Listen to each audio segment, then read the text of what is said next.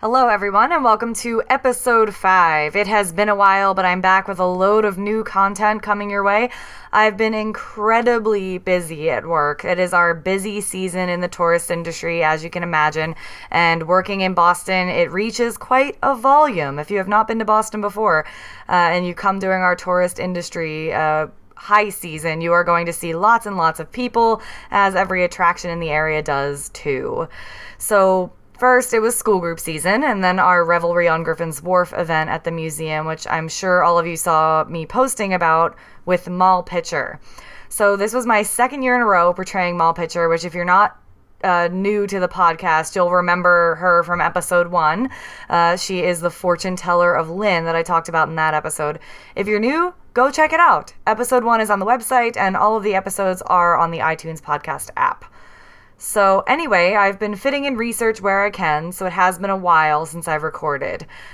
That being said, I've got some very interesting things I've been working on and some inspiration for not only some Salem centric things that I would like to revisit, um, but some interviews that will be coming up with some special guests and a very interesting tale about some witches of a very different kind uh, to not give too much away. But I'm not here for any of that. So there's a little bit of an update for you all in case you were wondering why it's been taking me so long to put things out. Uh, but this particular episode has taken quite a long time also because I've had to explore many, many different topics in order to make sure that this research is not only precise, but to make sure that I'm giving you the full picture because there's a lot going on here and it spans many different social, medical, scientific, moral, labor issues. So, in order to do it justice, it took a lot of double and triple checking on some of my sources. Um, so, as a historian, it's very important that I do that. Uh, and if any of you start your own endeavors into research, you'll find out very quickly that topic, topics that seem to have on the surface level um, just surface level information often have a lot more underneath worth extrapolating on. So, without further ado, I present to you episode 5, which I have lovingly and nerdily named She's Got Looks That Kill Deadly Fashions of the 19th Century. Because why not use a Motley Crue reference to talk about deadly fashion? Uh, now, to be fair, this only really covers three particular pieces of fashion, and they are things that maybe you won't be surprised with, and some you would not initially think of when you hear looks that kill, unless you happen to be a scholar of early history or just into really weird subject material, which luckily you all are, which is why you're here. But in today's society, the term is kind of used all the time. We've been groomed to die for fashion, whether it be metaphorical or literal. And in the 19th century, many were willing to make that sacrifice. So, to start us off, we need to take a step back into the world of 19th century fashion. Now, when confronted with 19th century fashion, most are consumed by romantic ideas about intricate lace, silk in ruffles, pleats for days that could only have been dreamed up in a fantasy. Uh, you think of strict moral and social codes, but you also think of medical advancements, invention, progress, uh, the beginnings of the Industrial Revolution at the end of the 18th century and into the early and mid 19th century.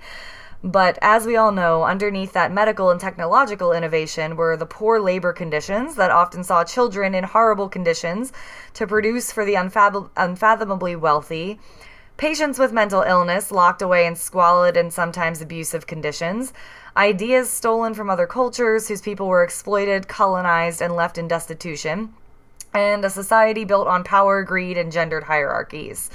Uh, the 19th century was deadly to many, many people.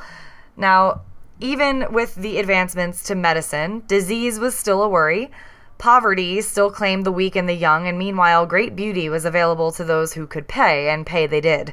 Fashion was the world of the consumer, especially of the feminine sex. There was a tapestry of variety for the ladies living in 19th century Europe and America. But while some would make one look as a screamer, to use a 19th century term for uh, someone who was outstanding or exceptional, some were silent assassins that would steal the hopeful youth and beauty of the wearer and offer instead the pallor of death. Some Victorian era advice for looking young and radiant included the need for a serene face, a sweet expression, a kind and gentle look, for these are all like a day in spring, and the smile on the lips is a ray of sunshine. How to achieve these goals? Maybe you could use a white arsenic face cream, but you may have to deal with the side effects, which included headaches, confusion, severe diarrhea, drowsiness, vomiting, blood in the urine, cramping muscles, hair loss, stomach pain, and convulsions.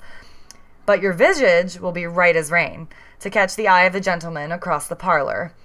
To keep that radiant smile, you may wish to try the cocaine toothpaste.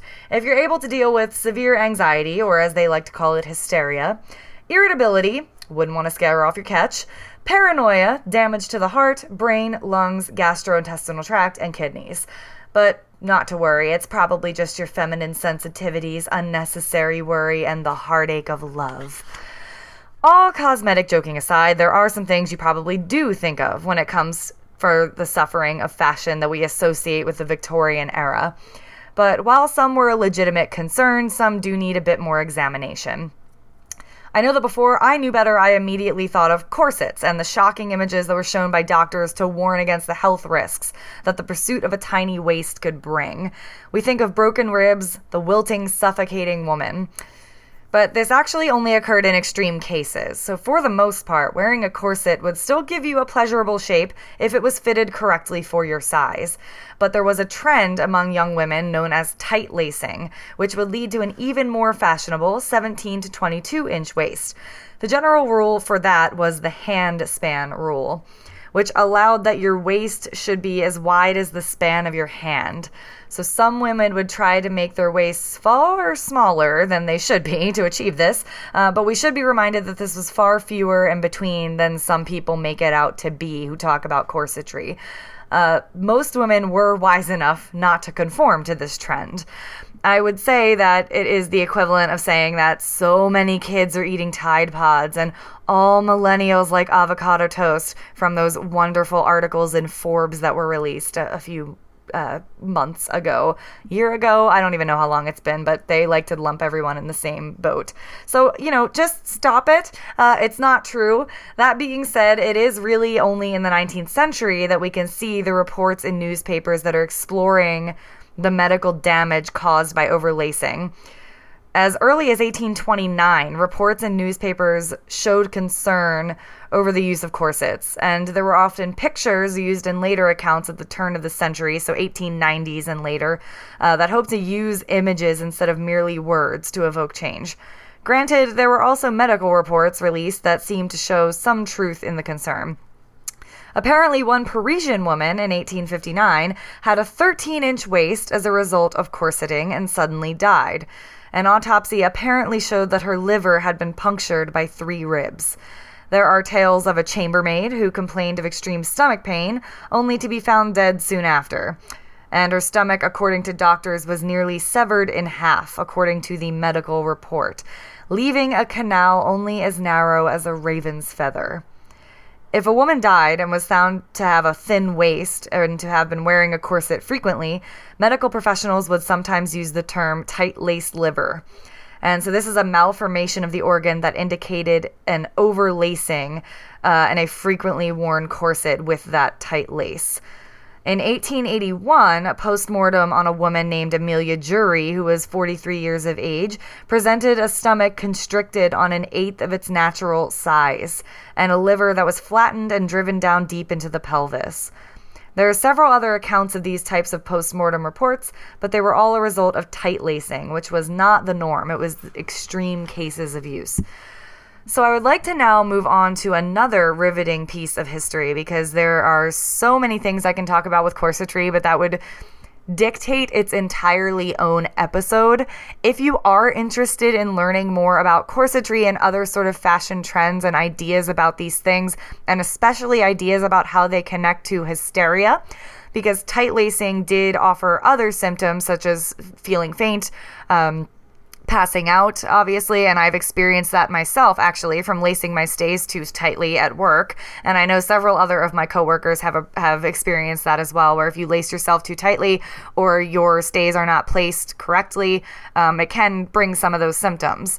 Uh, but with corseting, you know, it's really only coming from that tight lacing. So if you were looking for more about that, I highly, highly recommend a book called Suffer and Be Silent uh, that talks about that and talks a lot about corseting and the further implications of the usage of that to dictate men's belief about women's mental illness in the 19th and early 20th century. So that is a very, very good book if you're looking for more information on that. Um, but I would like to now move on to another riveting piece of history that absolutely did kill quite a few people, and that is the crinoline. We start to see this beautiful little death chamber pop up in the mid 19th century. Uh, previously, during the Regency period, which spanned from about 1795 to 1830, the fashion for gowns took on a much more uh, high waisted, softer silhouette. Uh, so, in the Regency period, gowns were usually made of a very lightweight fabric, fabric that fell in a body skimming way with the waistline starting just below the bosom. So to all of you today, the closest thing that would re- would be recognizable to a Regency period gown would be something today in wedding dresses that is called an empire waist dress. Um, or you can just watch any sort of interpretation of Jane Austen Regency period dress as well. Um, and I'm sure I have plenty of my friends in fashion that have their own commentary about that. Uh, but that is the closest depiction that I can give you without being able to show you a picture while I'm talking. Um, but if anybody is interested in that, shoot me a message on the episode afterwards, as always, and uh, I can post some Regency period dresses for you to look at from archives that I've found. Um, so I got all of the information about the Regency period and, and sort of the earlier um, fashions to just sort of give you a bit of a context for how rapidly things change into the crinoline in a lovely little book I found called Corsets and Codpieces. And so, as you can tell, if you know me very well by now, you know that that is a book that immediately caught my eye. So it's written by a woman named Car- uh, Karen Bowman, who used a lot of primary source material and archival material to uh, extrapolate on strange fashions over the time period. Um, but I was mainly focusing on the Regency period and the Victorian era, at least the first part of it, for discussing crinolines. So, as time went on, if you're looking from the body skimming ideas of the Regency period, skirts started to grow. So, what would become described as the crinoline first appeared as a linen material that was interwoven with horsehair used for cloth petticoats. So, the desire came to be that you would have a drop waist, so a very small waist, with a very large domed appearance to your skirts. Uh, by 1840, 1840, excuse me, uh, Women were wearing no less than six petticoats to achieve the round skirted look that was quickly becoming the fashion. And for those of you who don't follow historical fashion, the term petticoat is essentially referring to uh, your skirts. It is a separate garment uh, that is worn underneath either a gown or a jacket or a top piece. So whenever you think of a petticoat, you just think of today as, as the skirt, the underneath. Um, so, according to some fashion historians, the real predecessor of the crinoline was the 16th century Spanish farthingale. So, as stated by Brad Smithfield in his article Crinoline Mania, uh, that's a term first coined by the British set, uh, medical satire magazine Punch that was extremely popular. Uh, crinoline Mania, and he wrote this for Vintage News. These wide, full skirts were much adored by the Spanish ladies even back in the 15th century. The Queen Consort of Castile, Joanna of Portugal, copied their style and introduced it to court, attracting admiring attention, although court rumor had it that the main reason she wore this style was to hide her illegitimate pregnancy. England became acquainted with the crinoline when Catherine of Aragon, the first wife of Henry VIII, wore a Spanish farthingale made of linen and cane sticks. So the very, very early versions of what would later become called the crinoline are made with cane. And even into the later period, in you know far into the 19th century, you do still see cane crinolines being used. Um, so they are the cheaper version that you could afford as opposed to metal versions that come later on. In the period between the late 1850s and 1869, however, technological advances made the modern version um, easier to acquire for the modern woman. So it became all the rage, in fact, and this modern version hit the markets as early as 1856. Some historians credit the patent for the metal cage. Yes, you heard that right, cage. Uh, crinoline coming from an American, W.S. Thompson. And I was able to find an example of a metal cage crinoline in the archive of the National Gallery of Victoria that is dated to 1860, which was called an Empress crinoline frame. So that was the model that they have that dates to 1860. So the cage frames were generally made of a lightweight steel, but it's more likely that credit for some of the first cages goes to a man named R.C. Millet of Paris. Uh, so there are different sort of ideas about who the first patent actually was. Um, but we see a lot of these, in fact, most of these being uh, produced in Great Britain. So whether it is Thompson or Millet that originates that patent, those are the two first accredited as early as 1856 with the modern metal cage. So Thompson's, however, in London was the largest manufacturer of crinolines, and I am not sure if this is related to W.S. Thompson. I was not really able to find that information, um, but Thompson's was a British producer of crinolines, and at the height of their crinoline fashion, employed over 1,000 women in their London factory and produced three to 4,000 crinolines a day, which were sold in Britain and exported overseas. With the introduction of the cages and the elimination for the need of layers of petticoats came a small hazard in comparison to the storm of nope that will come in just a minute, um, and that is the need for women's drawers. So you can just go walking outside with your cage and hit a squall and flash the world and its sensitive Victorian virtue. So now we have two garments that we need to purchase. So as you can imagine, you have six petticoats weighing you down not really much to worry about with wind.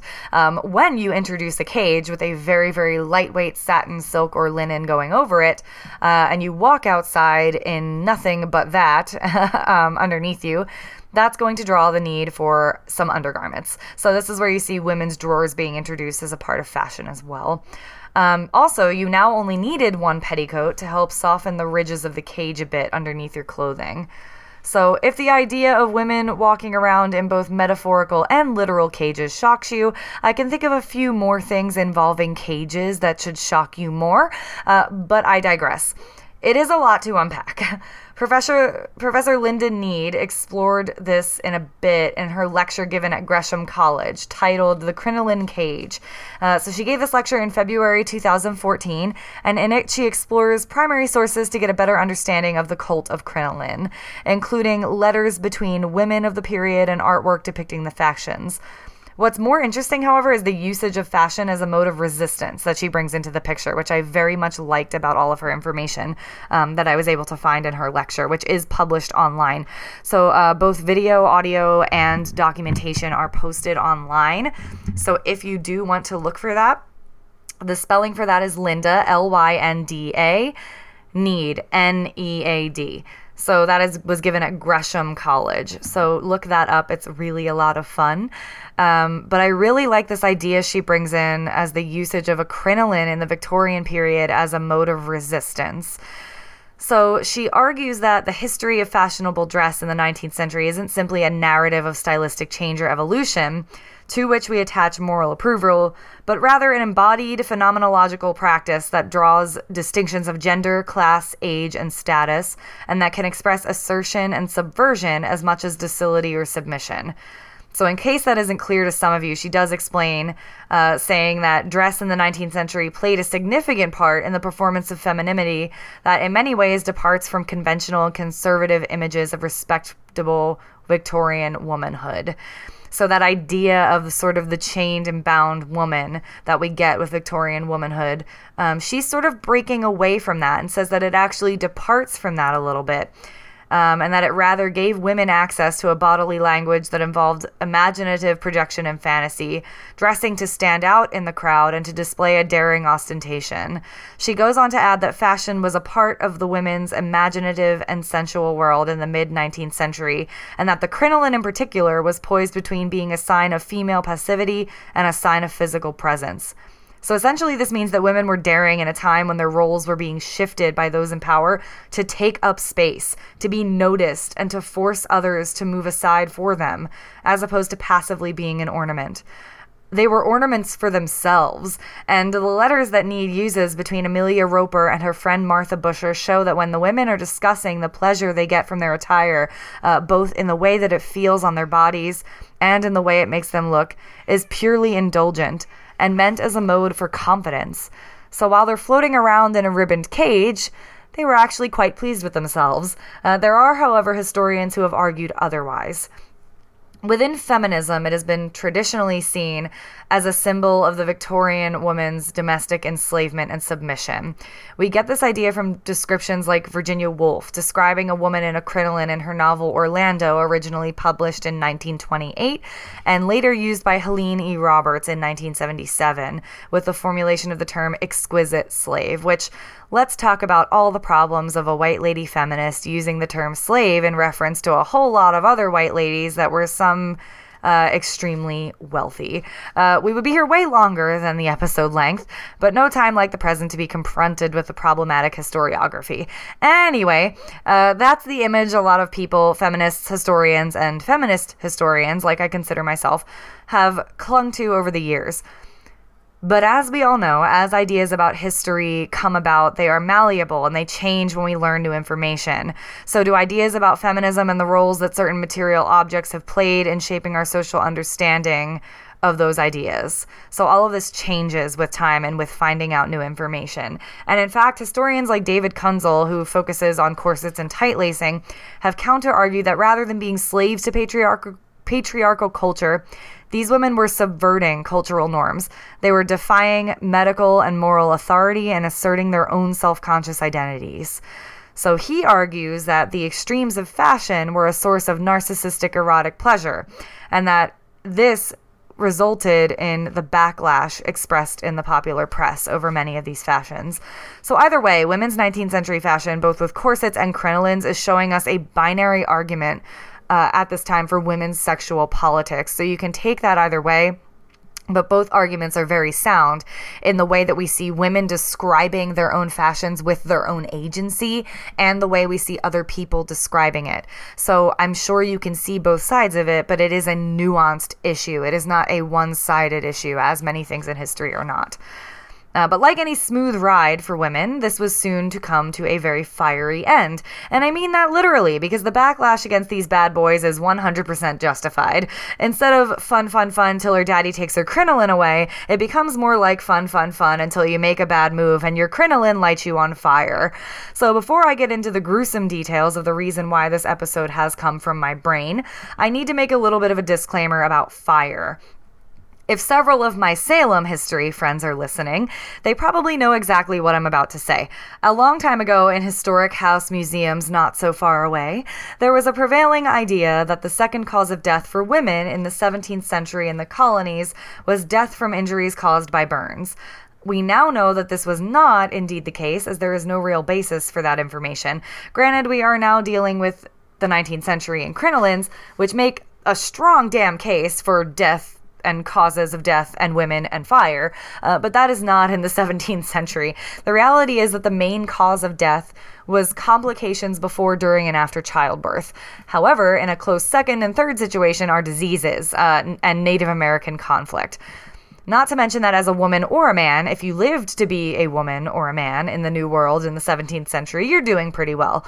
Because as a child, you are at great risk and you could be killed by all sorts of fun things like diphtheria, influenza, smallpox, measles, pneumonia, and scarlet fever, to say the least. So, just to lay that to rest once and for all, it's not until these cagey poof monsters that you need to really have a whole lot of worry about flames. Uh, moving right along, with the invention and accessibility of new cages, crinolines became instantly the most popular and widely accepted fashion for ladies in the beginning of the Victorian age. In 1861, in the Dundee Courier, it was reported that even servants wore the skirt. And the Dundee Courier commented on the impracticality of the fashion, stating that Unlike former times of hoops and farthingales, the fashion has even descended to the servants, so that where the dining room is small, table maids have been known to give warning, because they could not clear the space between the table and the fire, and the newspapers are continually announcing accident from crinoline or woman burned to death. If anyone had any qualms about the dangers of fashion, they went largely ignored for a very long time. Uh, perhaps if the women wearing these bells of death had taken a bit more notice to the grumblings about the fashion, maybe deaths could have been prevented. Uh, now, I do have to say, this is the only case of mansplaining that I will ever say is justified, because the backlash against the crinoline grew really, really quickly. It started uh, at most uh, as a as most objections to women's fashion do, in the medical satire magazine Punch, uh, with his references to descriptions of women wearing these as artificers of iron and complaints about crinolines hitting men in the shins, and of the hoops giving women the waddle of the stout woman of 50. Uh, Punch gives us the perfect example of the Victorian version of male fragility at the mere thought of not having the room for man spreading. And indeed, Professor Nead seems to back me up on this when she says that the second reason men hated crinolines was because of their volume. The first one being fire, which I swear I'll get to. Uh, I keep mentioning fire, but we will get there. Within a course of scale and propriety, the crinoline represented excess and Nead argues that its expansive layers were an ostentatious display of extravagant consumption. Women in crinolines took up too much room. They invaded men's space and they swept them off the pavement with their enormous girth. So, in other words, crinolines were causing men not only to worry about women lighting on fire, but to worry about their girth. And uh, I'll let you make the decision on which way you want to take that. Uh, you can take it all ways, as far as I'm concerned. However, all the joking about uh, maximum rustling that was going on surrounding crinolines, uh, both literally and metaphorically, crinolines are quite possibly one of the most, if not the most dangerous fashion trend of all time. Um, stay tuned for for part two for the counter argument to the statement I just made. Uh, I, you will find that I oftentimes argue with myself, and this is going to be one of those times. Um, but for now, we're going to stick to part one. So, this was a fashion trend that was possibly one of the most dangerous of all time. It was one that was contested, that has caused a lot of thought not only on function, but on its place within the greater social fabric and understanding of 19th century culture, and it's one that could kill. In October of 1861, The Guardian reprinted an article subtitled Crinoline, a Real Social Evil claiming that it was responsible for more deaths than any other fashion, although there is not a definite count on how many deaths it caused. It blamed the crinoline for impoverishing respectable households, corrupting the morals of the working classes, and causing death by disemboweling, by wounds from broken steel springs, drownings, crushings, and burnings. So now we can delve into what exactly some of these recorded injuries were. The first account comes from Bowman in Corsets and Codpieces and it discusses the death of Mary Ann Winterbottom, uh, age 22, which was described in the Shoreditch Observer in 1861. She had picked up a shovelful of burning coals to light the drawing room fire and placed it on the ground while she stooped to get wood from a cupboard. Her dress must have swept over the coals as she was wearing a cane crinoline, and the garment rapidly caught fire. The jury returned a verdict of accidental death, but expressed horror and disgust that someone of the household uh, who had household duty, duties that brought them into contact with hearth fires still chose to wear this garment. In 1862, 17 year old Marianne Lane of Bedford found herself aflame when she stooped, leaned forward to dress her hair in a looking glass placed on a table, and in doing so, her crinoline billowed out behind her towards the lit fire in the grate, where the back of her dress was instantly engulfed. Her family immediately rushed to her at great risk to themselves, tore away nearly all of her clothes, and wrapped her in a large quilt. Despite their quick efforts, she later died from her injuries and the shock of having been badly burnt about the legs, as reported in the Worcestershire Chronicle on May 14, 1862. A year later, it was reported that a 16 year old servant, Maria Agnes Devonshire, had died while wearing a crinoline. As part of her duties, she washed the children's faces in the mornings, and as she stooped down, her crinoline was forced between the bars of the fire grate. She instantly caught fire and ran out into the garden, where her master, hearing her screams, rushed into the garden. But before he could extinguish the flames, Maria had received fatal injuries. So, there are many, many, many more accounts of this. But while I said that men seem to have many, many problems with crinolines. The injuries do seem to really be the majority of them. So while Punch is a medical satire and jokes about, you know, women taking up space and all of those things, um, most of the complaints from newspapers and publications are coming from general concern from it, for injuries of all of these accounts that people were bringing forward. Uh, one, one man actually raised his concerns in the Morning Post in 1861, signing himself simply a father. And in it, he says the risks incurred every hour of every day by the wearer of a crinoline dress cannot be denied. Ingenuity is at a loss to devise a costume more dangerous from fire than this balloon like apparatus stitched to the female form. Our low open fireplaces, candles, lucifer matches, the simple act of sealing a letter is pregnant with danger. Can any condemnatory of this detestable costume be too strong? And in 1864, a Dr. Lancaster reported that there had been 2,500 deaths in London alone from fire on account of crinolines. So reactions from the public were becoming noticeably numerous um, and bordering on impatient. So women are still ignoring the warning signs. Uh, as early as 1859, Punch magazine had stated uh, that unless dresses are made fireproof, no one, while the present stuck out fashion lasts, can wear them safely. As a deterrent from wide petticoats, we should pass an act of parliament to regulate their sale and should permit none to be worn without being marked dangerous. They also joked that if ever there were a crinoline insurance company established, it couldn't possibly withstand the constant claims Fire escapes should be provided in all drawing rooms, and air tubes within the petticoat might all be filled with water and a means to eject it, thus making every lady her own fire engine. Needless to say, none of those came to fruition.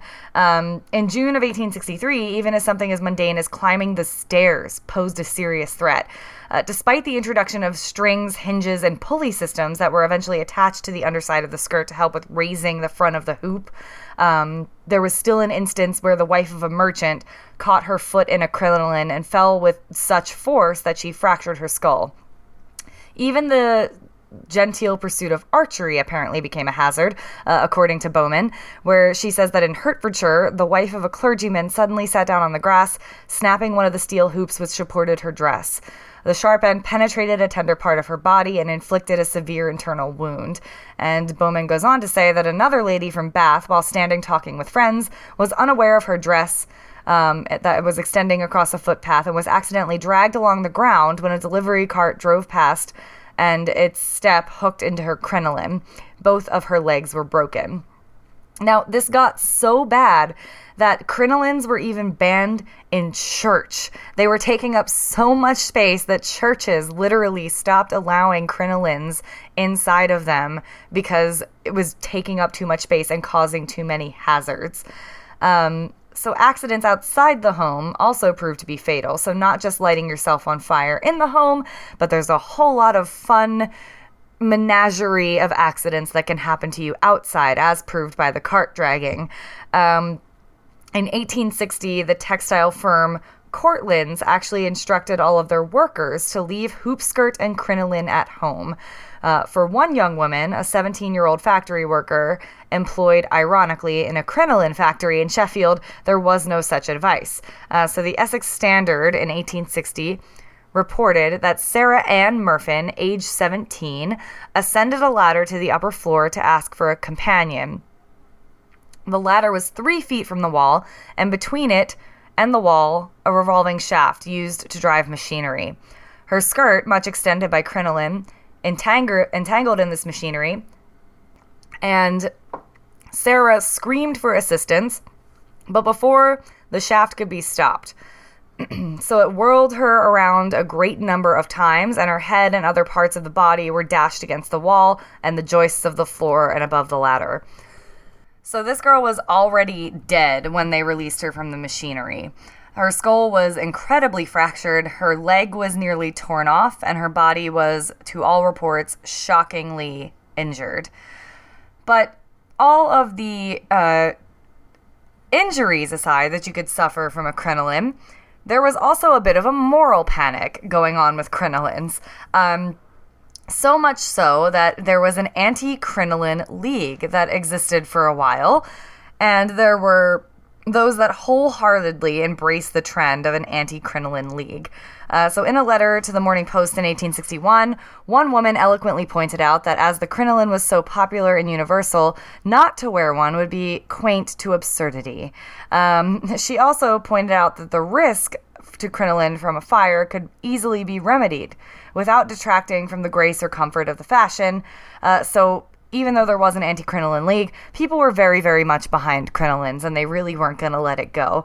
Um, now, of course, there was other things happening with crinolines that caused a moral panic, and mainly uh, it was known as stealing. So, not that I need to tell you what stealing is, I have dubbed this hoop skirt heists because that is much more fashionable in my opinion. So, I'm going to go ahead and call it hoop skirt heisting. So, there was a case where Margaret Toole, a well dressed woman of about 25, was charged, according to a newspaper report in 1862, with robbery at a draper's shop. After walking about looking for several articles in her peculiar manner, according to the report, she aroused the suspicions of the assistant, and moments later she noticed some fringing.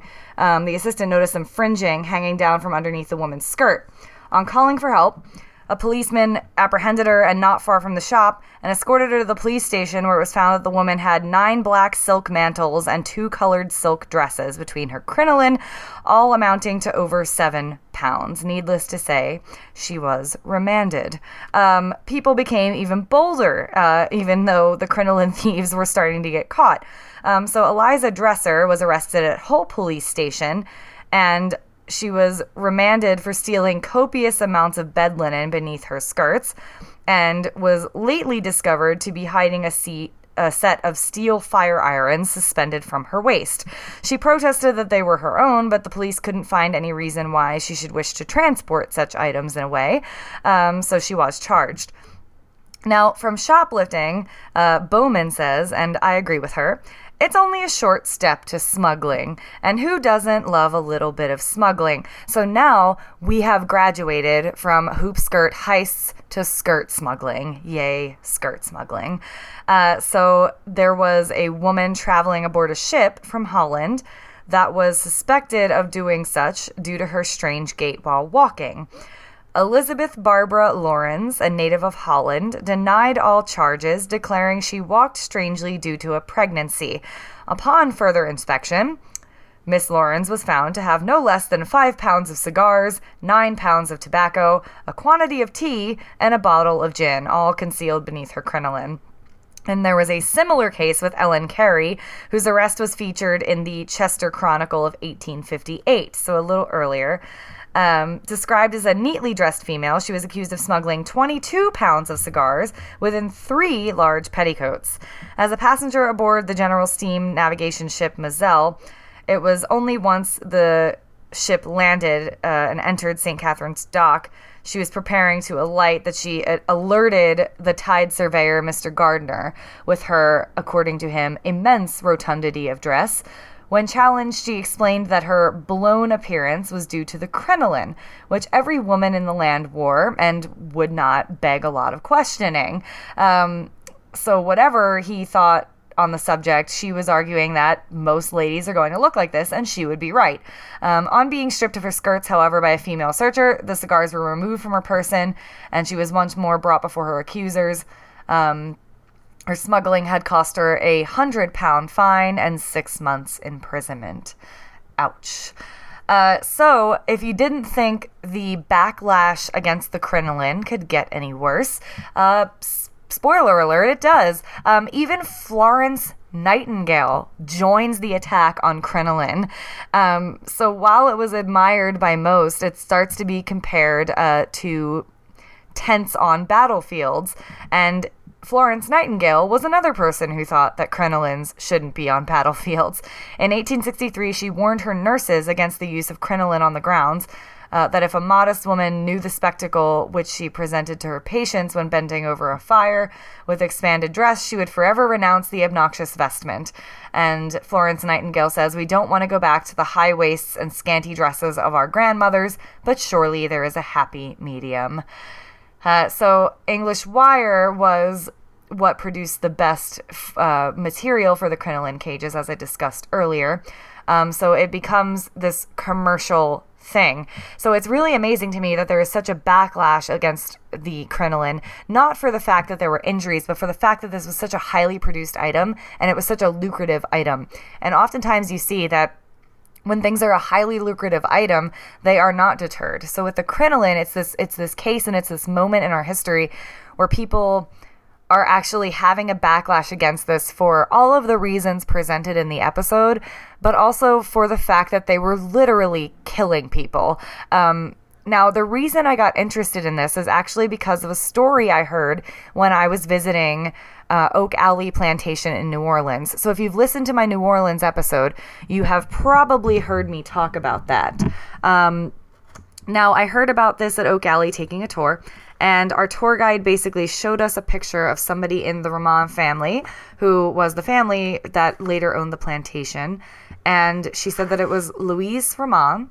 And I had to actually call and confirm this name because I did not write it down since I was on the tour. Um, and I've been waiting for a response from Oak Alley Plantation for quite some time.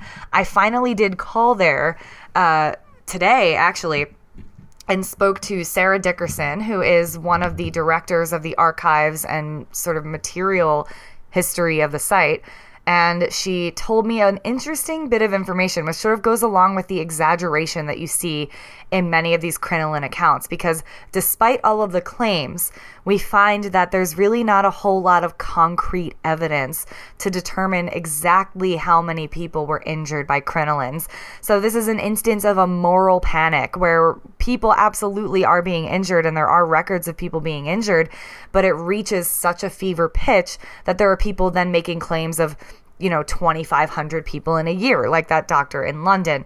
So i called to ask about louise roman uh, so that i could actually confirm the story that i had heard. The story the tour guide told us was that uh, louise was running up the stairs and that she tripped and that she was wearing a whalebone corset, um, which did become used later on. Not very widely, but this was a very wealthy family, so that may have been the reasoning for it. Do I know if it was actually a whalebone corset? No, I don't. Uh, but this is what we were told. And it goes along with a legend in. Um, that was used at the site for a very long time, according to Sarah, that uh, Louise was actually trying to escape a suitor. She runs up the stairs, she cracks her crinoline, and it punctures her leg above the knee. And apparently, according to this legend that was told for a very long time, she suffered an infection as a result of this crinoline injury and had to have her leg amputated. And um, I do believe I mentioned this in the episode about New Orleans, but I want to mention it again because this is one of the reasons that uh, it took me so long to release this episode because I wanted confirmation on this story. So I called Sarah and luckily, she was perfectly willing to give me some information. And she's actually going to send me a bit more. She's going to tell me what she can dig up for definite about this story so that I can actually show you all some documentation. Um, but Louise Roman, uh, that story about her is actually a legend. So it is something that had become canon at the plantation for a very long time, and it was used in the tours for a very long time. Uh, what did happen, however, is that Louise was actually injured in a horseback riding accident. So her leg did get infected and it did get in fact get amputated. And the photograph that you see in the house does indeed seem to show that. It shows the dip in her dress where her leg should have been. Um, but hearing that story about the crinoline is what got me interested in doing a little bit more research to see just how deadly this garment was. So, if you're wondering about some of the places I get my inspiration for all of this uh, sort of macabre and spooky history that I tell you, um, this is where I get it. Uh, so from experiencing things and talking with fellow historians and learning at historic sites, I can't tell you how valuable it is to go to these some of these sites because you never know what you're going to hear and you never know what path that's going to lead you down. Um, on that note, I am about wrapping up. So, let's just do a quick recap of what we've talked about. We've talked about deadly cosmetics. We have covered a little bit of myth busting about the corset, and now we have covered the crinoline, or as I'm going to dub it forever, um, the cage of fiery death. So, in discussing Cages of Fiery Death, I now am ending this episode because I was going to try and fit the second part of this, which is why I call this part one of She's Got Looks That Kill. Part two will discuss another bit of deadly fashion, again from the 19th century, and you can have all of the guesses that you like on what exactly that is. So, in order to extrapolate on that, I will see you next time with part two. So, as always, if you have any questions, comments, concerns, please go on the website and let me know. I would be more than happy to answer any of your comments or give you any sources or connect you to any sources if you want to explore more of this on your own. Um, I'm always open to ideas as well. So I actually have quite a few coming down the pipeline that are ideas and inspiration I'm given from podcast listeners. So stay tuned for that. Um, you can find all of the episodes, as always, on the iTunes podcast app and on the website, lifeaftermidnightsalem.com. I have actually just submitted to. Um, Oh, and I'm losing it. I, have just submitted to another app uh, for Android users, uh, Stitcher. So I've just submitted that today. So you will be able to access these on Android very soon, which is a great announcement. And also, I've added on the website a donations page because, as you all know, this is a very small operation. So if you want to see more of this and if you want me to be able to do cooler and bigger and better things for you, um, I would like to eventually work on getting merch for you all as well. Um, feel free to hit donate. Of course, it's completely voluntary, um, but all of that will go entirely back into the production of the podcast. So that is all I have for you. Thank you again for listening. I truly, truly appreciate you all letting me do what I love. And as always, stay spooky.